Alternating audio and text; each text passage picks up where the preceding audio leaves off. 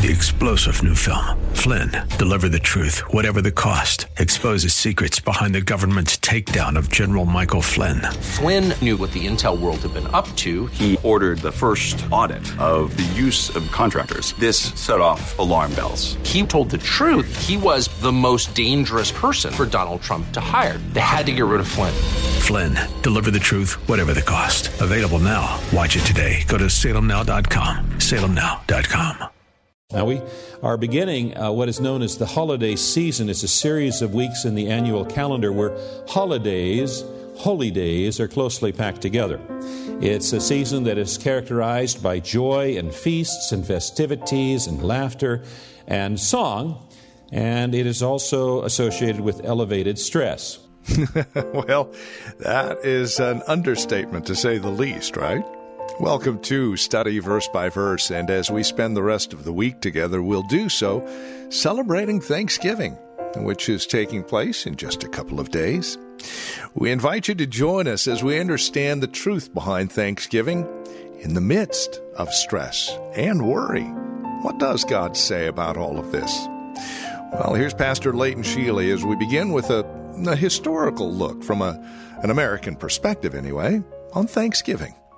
And Lord, we are so thankful for how faithful you are to us, that you always keep your promises, and that one of those promises is that he who began a good work in us will be faithful to complete it.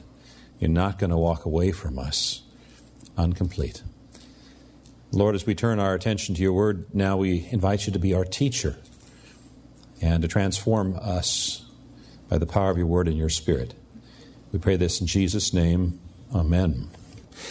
In membership class, uh, our members are taught how to answer a question that's phrased something like this Tell me about Church of the Highlands. What is Church of the Highlands like? What's it all about? Well, Church of the Highlands is a Christ centered, Bible teaching church, helping people fall in love with Jesus through a great commitment to the Great Commandment and the Great Commission. I know it's a long sentence, but it kind of describes who we are, what we're about, how we're doing it, why we're doing it, and so forth. Church of the Highlands is a Christ centered, Bible teaching church helping people fall in love with Jesus through a great commitment to the Great Commandment and the Great Commission. We are greatly committed to it because if we're only mediocre in our commitment, we're going to end up with a mediocre church. And this world does not need another mediocre church. So we're not going to be mediocre. We're going to have a great commitment to it. And one of the opportunities that we as a church family have each year at this time of the year is to tell people about the reason for the season. And so we as a church family work together as a team and sub teams in order to, uh, to accomplish that. That's why we do uh, programs such as POSCO and Scrooge and Christmas Eve and the choir in the malls and Christmas caroling and so many other things. And, and so that's what we do as a church family here. We work together as a family and as a team to accomplish what God has uh, called us to accomplish. Well, this coming Thursday is Thanksgiving Day. It's a day to give thanks. I know that some people could care less what the reason is. They just want a day off work.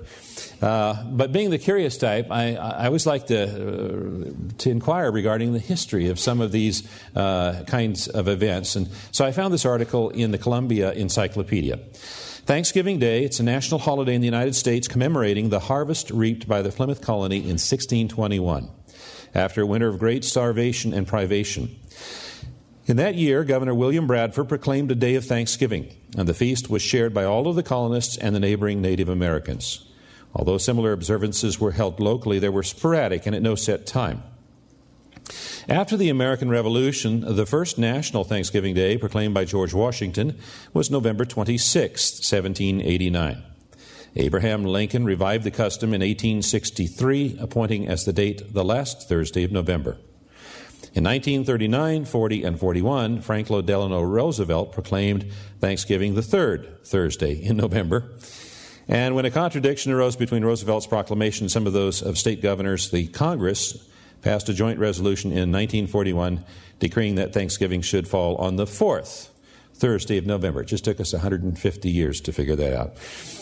Well, the day is observed by church services and family reunions. The customary turkey dinner is a reminder of the four wild turkeys served at the pilgrim's first Thanksgiving feast.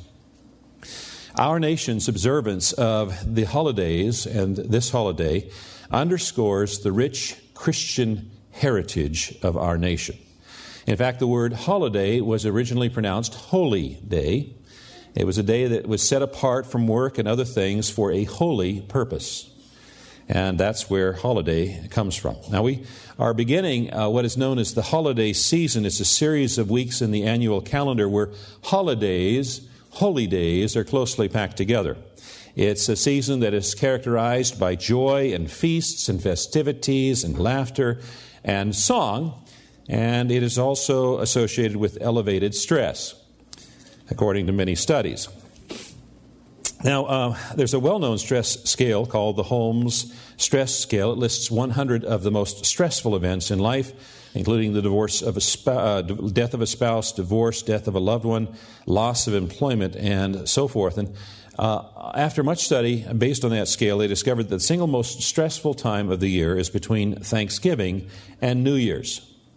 So, in the weeks to come, that's the most stressful time of our year. We worry about parties and presents and relatives and finances and the economy and our health and other people's health and all kinds of things. Well, Dr. Walter Calvert did a study on worry, and this is what he discovered. He said 40% of your worries never happen. 40%. So almost half of the things that people worry about never happen. 30% of the things that people normally worry about are things that happened in the past which doesn't make any sense because you can't change the past anyway. So why worry about it? Just so that's seventy percent, two thirds, more than two thirds of the things that people worry about uh, is is either not going to happen or it's already happened and can't be changed. Uh, twelve uh, percent of worries are needless health concerns. You know, like the hypochondriac who had put on his tombstone. See, I told you I was sick. you know, 12%. 10% of worries are insignificant and petty. That means that only 8% of the things that most people worry about are legitimate. 8%, less than 10%, less than 1 out of 10.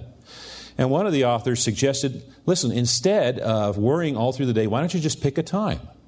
You know, like 3 o'clock, you know, and that's the time to worry. You get 15 minutes, all the worries. So if a worry comes up some other time, say, no, it's not time yet for the worry. It's about 3 o'clock. You know, just pick a time so it doesn't ruin your entire day, you know?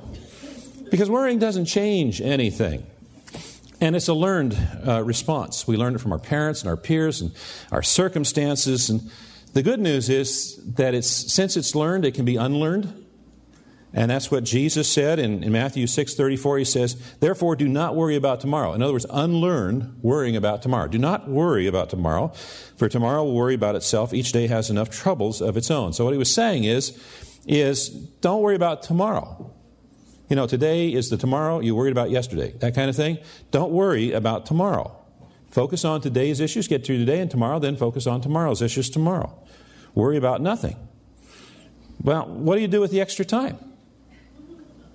Since we're, you know, don't.